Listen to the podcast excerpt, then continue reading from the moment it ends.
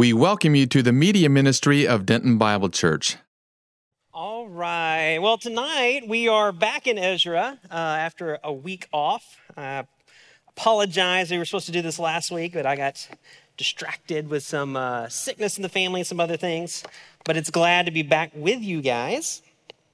And before we jump into Ezra 8, I just want to kind of remind us of where we're at in Ezra and Nehemiah, where we're at in this series, and kind of situate chapter 8 in this pattern that we see in Ezra over and over again. So, if you look at Ezra and Nehemiah, there's really three big sections, three returns. And they follow this video that we showed up here, where the people return to the land. Then they rebuild the temple or they rebuild the wall, okay? And then they restore worship. All right, so you see this pattern continue and follow. So the first return was Ezra 1 through 6. So we looked at that over the last month or two. Um, and they all start pretty much the same with a pagan king giving, issuing an edict to allow the people to return. And then a leader from the Israelites put together a group of people to return to the land. And then they start to rebuild. So in 1 through 6, it was Cyrus allowing them to return uh, led by Zerubbabel and the high priest. Then they start working on the temple and restoring the worship. And so, verse, uh, sorry, chapter seven, then, what Chris gave you two weeks ago, was the start of the second return. And we see the pattern repeat itself. This time it's Artaxerxes giving a command, an edict, allowing for the return. Uh, this time it's Ezra leading them back.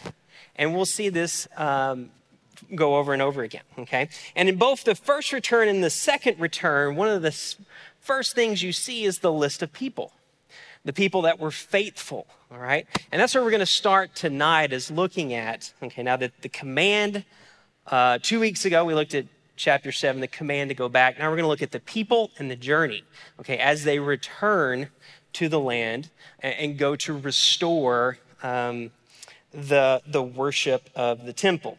Um, some other differences between the first and second returns that chapters one through six cover a long period of time.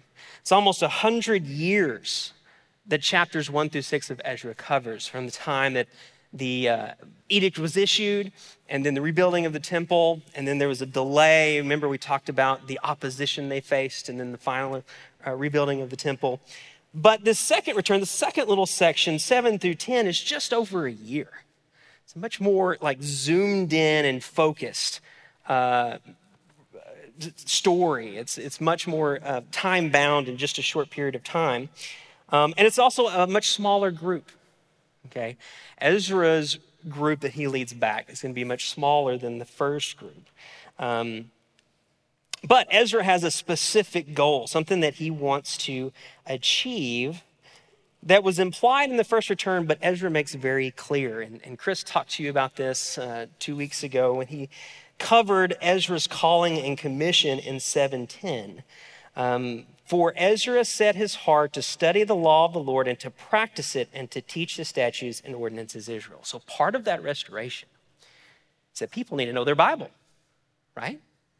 If we want to build up a strong church, if we want to restore true worship, one of the things we need is the teaching of the word. And so this second group not only is going to help restore the worship, but also restore teaching of the law and uh, teaching of the people of what God, God has called them to. So that's the background. Let's talk about the structure of chapter 8. And being a good uh, Denton Bible preacher, I'm going to give you five P's.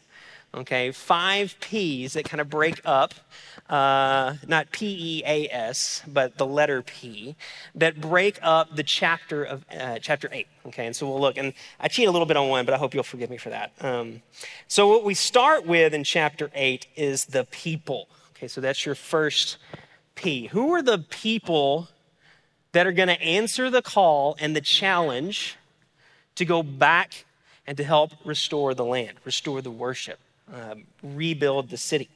Um, so we see at the beginning of this chapter some of the people. So Ezra 8 1. Now these are the heads of the fathers' households and the genealogical enrollment of those who went up with me. Notice Ezra's writing in first person here.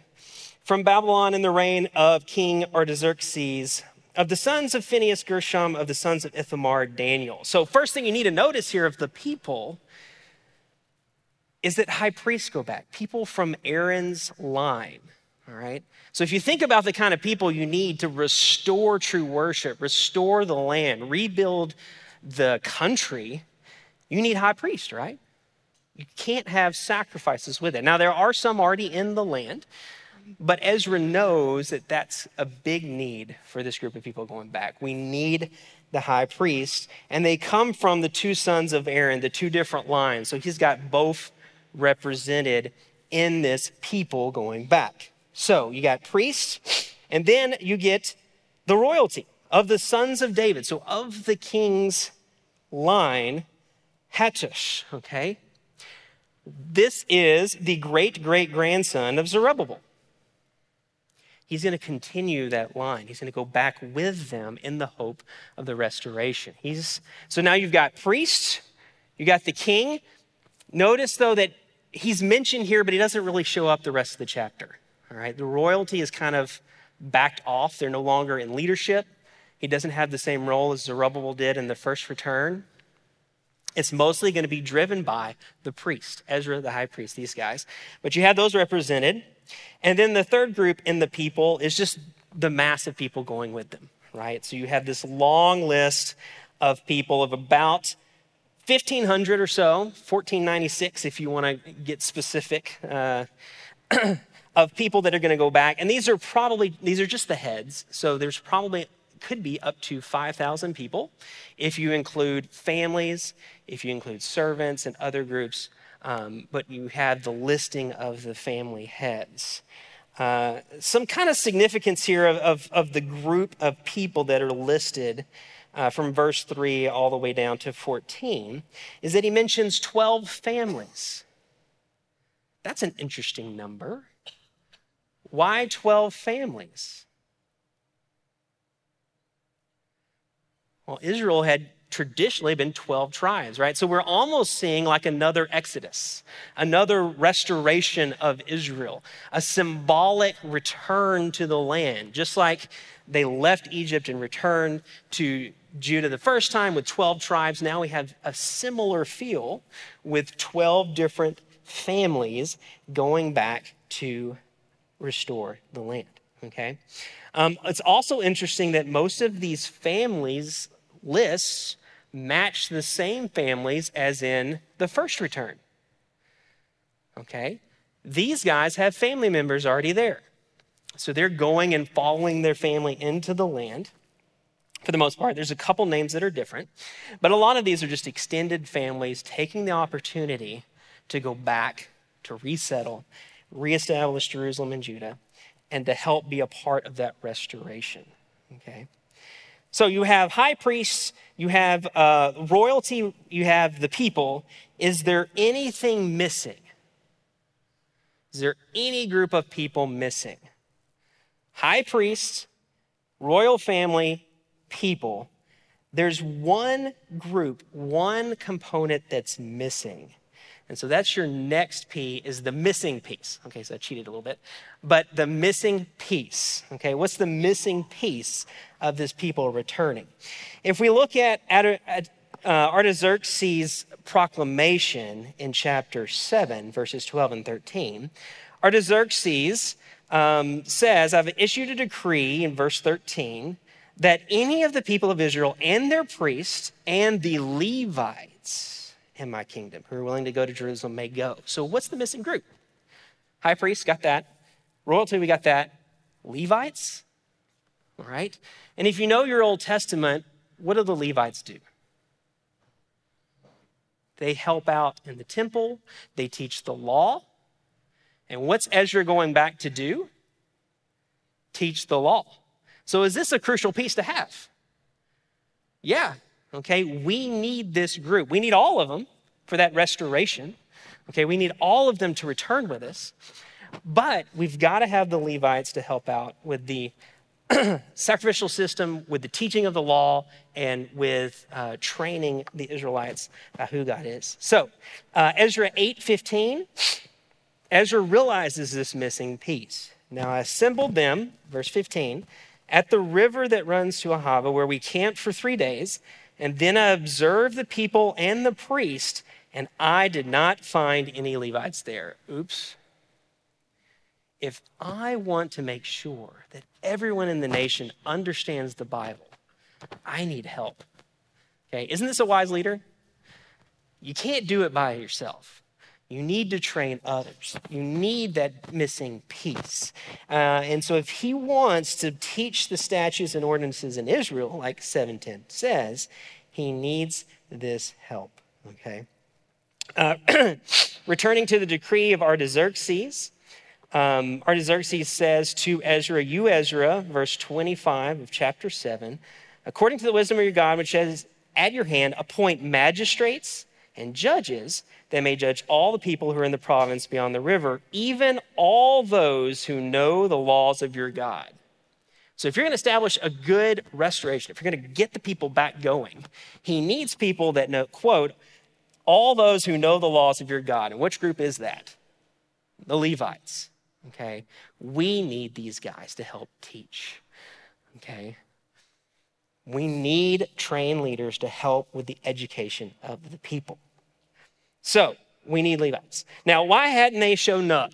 It seems like the Levites would jump at an opportunity to go back. It, it, the, the text doesn't say. So, it, it's, it's unsure if maybe they were scared to go back. Um, maybe they were very comfort, comfortable in Babylon, right? You built your house, you have wealth, you have your family there, your business is good.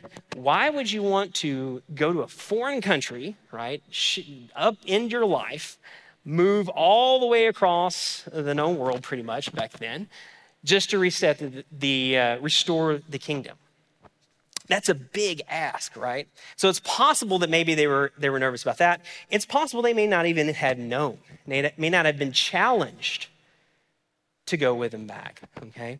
Uh, we don't know. But the fact of the matter is, they are short Levites. They need them. And so uh, Ezra needs to fix the situation. So, chapter 8, verse 16, Ezra gets a group of men together Eleazar, Ariel, etc., etc. Three Elnathans. Must have been a really popular name. Okay.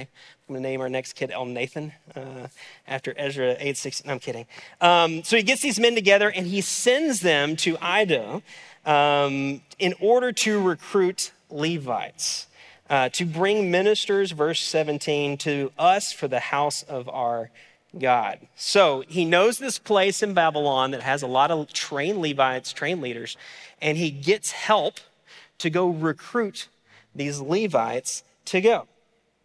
He challenges them, okay? And he doesn't do it alone. How often do we want to just jump right in and fix it? Right? Ezra knows I need men around me to help challenge these Levites to go. And so Ezra himself doesn't even go. He sends these other guys to make the appeal. We need you, right? And sometimes we have to do that in the church, right? We know of people in the church that we need to challenge. Hey, you need to do blah, okay? Come with me and help me do this. All right. And so one of the challenges I want to leave with you tonight is, is who do you need to challenge to come with you and do ministry? Um, if any of you guys know our, our founding pastor, Mel Summerall, he's the king of this.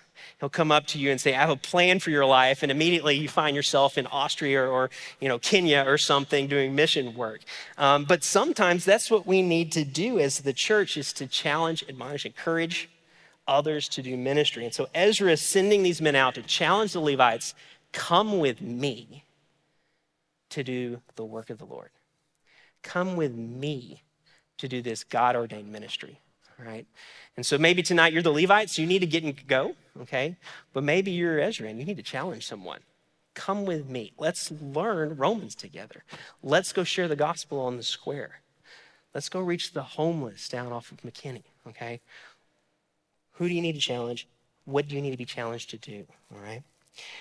Um, so they go and they have success. If you look at Ezra 8 18, and as I read, notice who Ezra gives credit for for their success. It's not his ability, it's not these men that went for him, it's someone else. So, verse 18 of chapter 8 according to the good hand of our God upon us, they brought us a man of insight of the sons of Mahli, of the son of Levi, of the son of Israel, namely Sherebiah, and his sons and brothers, 18 men, um, and with them another 20 men, and 220, this is verse 20, 220 of the temple servants whom David and the princes had given for the service of the Levites all of them designated by name. So notice they go just to find a couple teachers and they get blessed beyond their imagination. Not only do they get a bunch of Levites to join them, around 40, they also get 220 of the temple servants to come also. Right? Sometimes all you have to do is step out in faith. There's no telling what God might do right?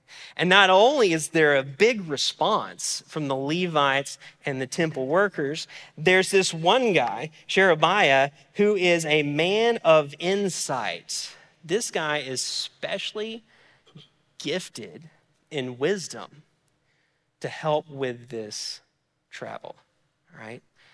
So it's beyond even what Ezra can imagine. And what we're going to see is Sherebiah becomes a crucial piece. He'll be mentioned several other times in Ezra and Nehemiah. He'll be mentioned in Ezra 8, uh, later on in verse 24, Nehemiah 8, Nehemiah 9, Nehemiah 10, Nehemiah 12.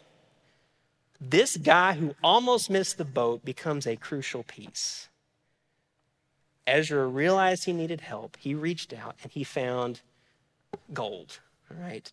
A group of guys to help him teach the law, to train others, and one guy in, in particular who will help him um, with insight, special understanding of God's word.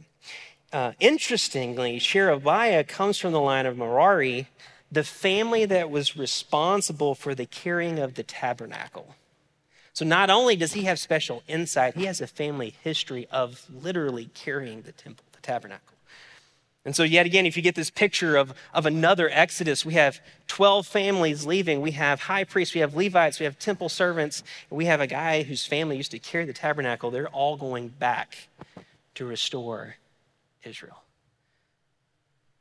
All right.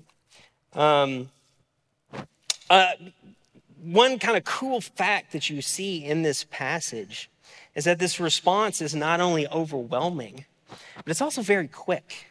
It's about seven days from the challenge to when they show up ready to go. Okay? Can you imagine someone says, hey, we need you to go give up your home, sell your house, pack all your goods, be ready to go in seven days? Would you do it? All right?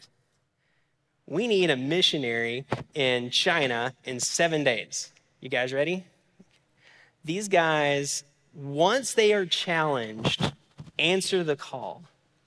Once they are challenged, they drop everything quickly, pack up, sell out, and are ready to go and meet the people in order to return. Okay? Okay, so that's our first P and our second P. First P, people. Okay, we need the priests, the royalty, the people, the Levites, then you have the missing piece, the Levites, okay, the, the leaders, the trainers, the teachers of the Bible. So that's the second one, missing piece.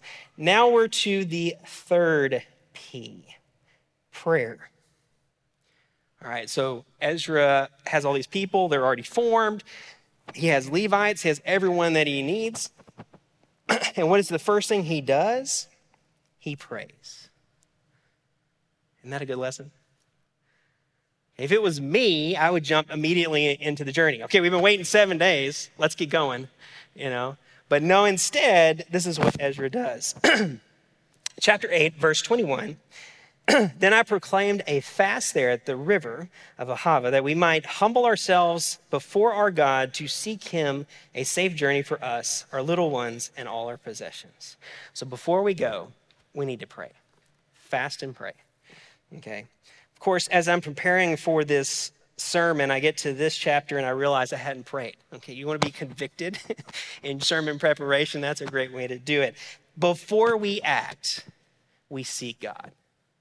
If you want your plans to succeed, first off, let God do the planning and pray. Right? Pray. Before he does anything else, he prays. And he's, it's a big prayer. They're traveling all across Mesopotamia without any protection. You have a ton of people, lots of goods, and we'll see later on gold, silver, precious metals. They are a target for bandits, for all kinds of uh, different issues and problems beyond just the issues of traveling that far in that day. And so this is a big undertaking, and we need prayer. Okay? Um, and the requests. Ezra, if you notice, he prays for three things a safe journey for us, our little ones, and our possessions. So, what are they risking on this journey to restore Israel? Everything that's dear to them, right? Their lives, their families, their possessions. They are going full in with God's plan and risking everything for the sake of the restoration of the worship of God. Um, verse 22 of chapter 8.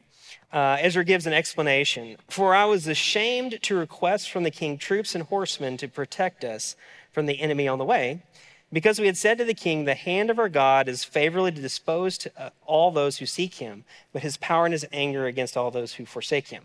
So we fasted, sought our God concerning this matter, and he listened to our entreaty. So Ezra knows that he could call on the king, he could get a full troop. He could get the soldiers to follow them and protect them. Why doesn't he seek that? I, think it's because Ezra's trying to change the history of Israel. If you think about Israel up until this point, how often do they rely on their own ability, the protection of foreign kings, protection of chariots or armies, protection of their abilities, versus rather than relying on God. And so Ezra wants to flip that. We're not going to rely on foreign kings. We're not going to rely on foreign issues. We're not going to rely on our own abilities, our own wisdom. We're going to rely on the only thing that you can actually rely on. We're going to rely on God. And when this goes through, who's going to get all the glory out of it? God. It's not them that did it. It's not Artaxerxes and his armies that did it. It's God that does it. And so he prays, Lord, allow us to pass along safely. Okay? Um, so, verse 23 we fasted, we sought our God, and he listened.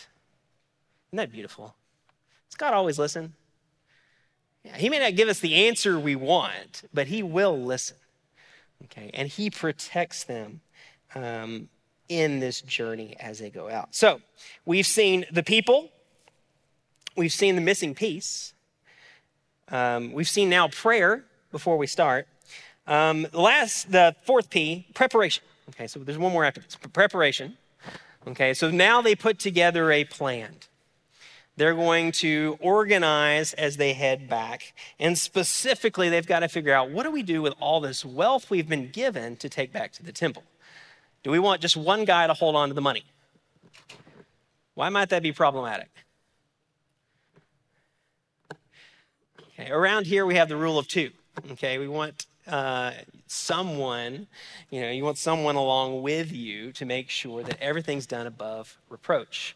Okay, also, how many guys do you have to rob if only one guy has all the stuff? all right, let's spread it out for safety, wisdom, and also, like, let's share the burden. It's a lot of weight, it's a lot of responsibility. And so, what Ezra does is, as he's thinking about how to restore the temple, the, the gold, the silver, all the things to the temple, let's divide this out and share the burden as we prepare to go back. Okay, first we pray, but now let's think through how do we do this in a wise way. So, verse 24 of Ezra 8 Then I set apart 12 of the leading priests, Sherebiah, Hashabiah, and with them 10 of their brothers, and I weighed out to them the silver, the gold, the utensils, the offering for the house of our God, which the king and his counselors and his princes and all Israel present there had offered. So, a couple things out of this, this section. First off, we've got 12 priests and 12 Levites being entrusted with this very important um, gold, silver, and utensils for the temple. Okay, yet again, 12. Why 12? All right, I'll just leave that. You guys kind of figured it out by now. So he's going to divide it out. And notice who's one of the guys is Sherebiah. the man of special insight, the guy that joined in the last seven days, right? That now he is put forth, the Levites are put forth, and they are entrusted with this important role. Um, and so they divide out, they will divide out, and we'll go over that here in a second, the, the different gold, silver, and things that was given by two groups. Okay. First, the king, his counselors, and princes, so the Babylonians, give their wealth to the Israelites to return to their temple. The king supports it. So, yet again, if Ezra needed, you know, soldiers or horsemen or chariots or anything, I think the king would have given it to him. He's already given him a ton of money and gold and things. Um, but they give openly to the people. And second group, all Israel present there. So, yet again, these people are risking their lives, they've given up their homes, they're risking their families, they're risking their possessions, and they give a ton of money to the God, into the temple. These guys are all in. How do we help the mission of God? How do we participate in what God has planned? So they give everything to this mission. Okay. Um, verse 26 Thus I weighed into their hands 650 talents of silver, silver utensils worth 100 talents, 100 gold talents, 20 gold bowls, um, utensils of fine, shiny bronze, precious as gold. And I said to them, You are holy to the Lord, and the utensils are holy, and the silver and the gold are a freewill offering to the Lord God of your fathers. These guys are set apart for a special mission. They are entrusted with this material that's set apart for a special mission. Okay? And if you think about it, that's us in the church too. Haven't we been set apart for a special mission, for a special responsibility, and been entrusted with a special treasure? The gospel, the only treasure that people really need. And so, just like these guys, we are to be holy and we are to share that treasure. Um, you see this in 1 Peter 1 14 through 16. As obedient children, do not be conformed to the former lusts, which are yours in the ignorance, but like the Holy One, be holy yourselves also in your behavior, for it is written, You shall be holy, for I am holy. We are set apart for a special mission. We are called to a high standard. We're to be holy as He is holy, just like these guys were called to in this mission. You are entrusted with this treasure. Now go. Um, verse 29 of chapter 8. he gives more instructions. Okay, what do you do with these utensils? What do you do with the gold and silver? Watch and keep them until you weigh them before the leading priests, the Levites, the head of the fathers' households of Israel at Jerusalem, in the chambers of the house of the Lord. So the priests and the Levites accepted the weighed out silver and gold and the utensils to bring them to Jerusalem to the house of our God. So they weigh them before the journey, pass them out, and they're going to weigh them at the end of the journey. Okay? Why? What do you think? What's Ezra trying to do here? I think one, it's a good business practice, right? We want to make sure that the inventory we start with is the inventory we're done. But why? Notice where the weighing is going to happen in public, in Jerusalem, at the temple, in front of everyone. What's Ezra trying to show? We were faithful, and God brought us here with everything intact. Despite the long journey, despite the issues, despite the threat of banditry, attack, drowning, death, all that stuff, God's going to protect us, and we're going to present that in front of everyone when we're at the temple that we have achieved our goal. We have accomplished what God had called us to. Okay? We want everyone to know. And we want everyone to know that it was God, not the king. He's the one that kept us. He's the one that protected us. He's the one that we're following so that we're all honest with the material we've been entrusted with. It's all God. And so, what happens? This is the presentation. Here's your last peek. All right, so we got uh, the people, the missing piece, the prayer, the preparation, and now the presentation. What's the end of the journey? What does it look like as they come and present um, the utensils, the gold, the silver, and the temple? Verse 31 of chapter 8 Then we journeyed from the river Ahava to the 12th of the first month to go to Jerusalem, and the hand of our God was over us. Who did it? God. The hand of our God was over us, and he delivered us from the hand of the enemy and the ambushes by the way. Um, what's interesting to me is, is we have this buildup of preparation, prayer for the journey, this, this tension of this four month journey that they're about to go on, and it only is one verse. Right? What they accomplished on the trip isn't what's important. What is important is God brought them through. Everything that they feared in that journey is skipped over in one verse. God brought them there. God protected them. God helped them, God empowered them, all right? And that's all you need to know. There was no ambush, there was no attacks. He delivered us from the hand of the enemy. He got us here. This four month journey takes only a verse in this chapter. And then verse 32 Then we came to Jerusalem, remained three days, and on the fourth day, the silver and the gold the utensils were weighed out in the house of our God into the hand of Meremoth, the son of Uriah, and with him was Eleazar, son of Phinehas. With them were the Levites, the son of Joshua, etc., etc. Everything was numbered and weighed, and all the weight was recorded at that time. Everything made it. And everyone sees that everything made it. They were faithful in stepping out to do what God called them to. God protected them everything made it intact. God did what he promised um, and rewarded the faith of these people. Uh, verse 35 the exiles who had come from captivity burned offerings to the king of Israel, the God of Israel 12 bulls, 96 rams, 77 lambs, 12 male goats for a sin offering, and all was a burnt offering to the Lord. So now we celebrate, we worship. Why? Not because we did anything, not because we're exceptionally smart or talented. God protected us. God did this thing. So now we need to worship. And so you have the renewal of the worship, you have the sacrifices, the praising to God. And then, verse 36, they delivered the king's edicts to the king's satraps, to the governors of the provinces beyond the river, and they supported the people in the house of God. So, notice their priority. They didn't go to the governors first, they didn't go to the ruling authorities with the edicts. They didn't go to them for protection. They went to the temple first. They worship God first. Then they go to the governors.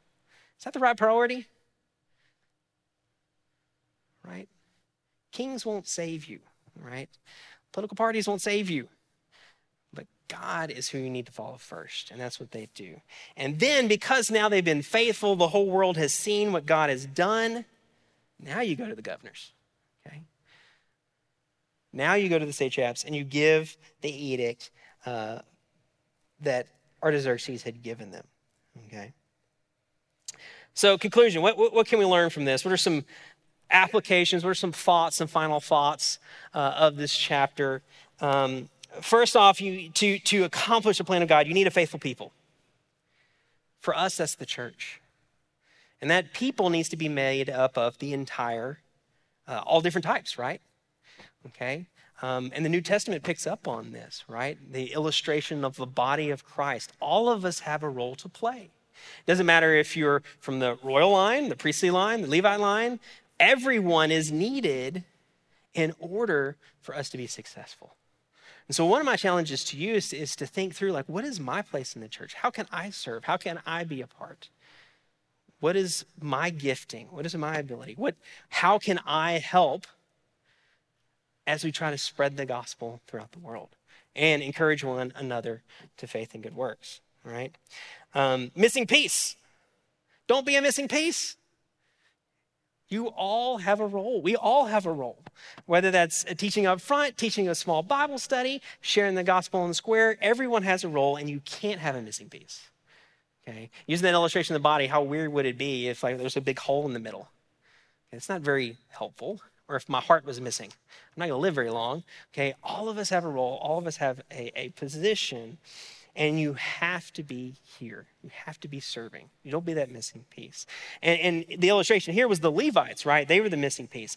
Teaching. Are we teaching others? Are we training up leaders? Are we helping instruct people in the laws, ordinances, scripture, those kind of things. Okay?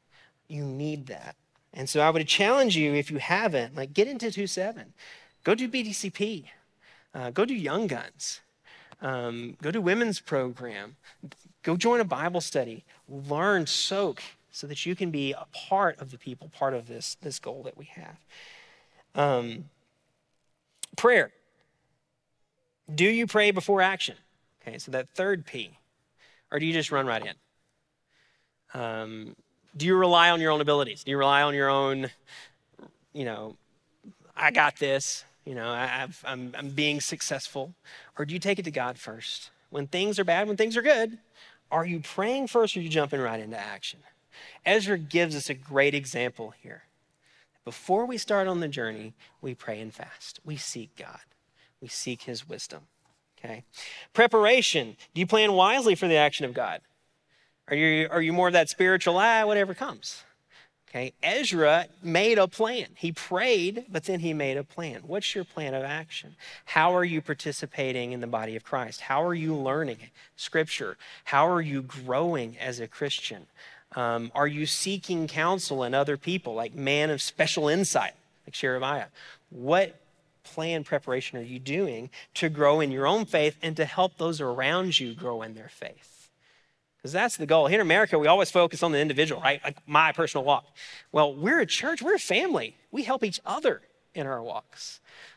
So, what's your plan? What's your role in that? Um, and are you being holy as He is holy?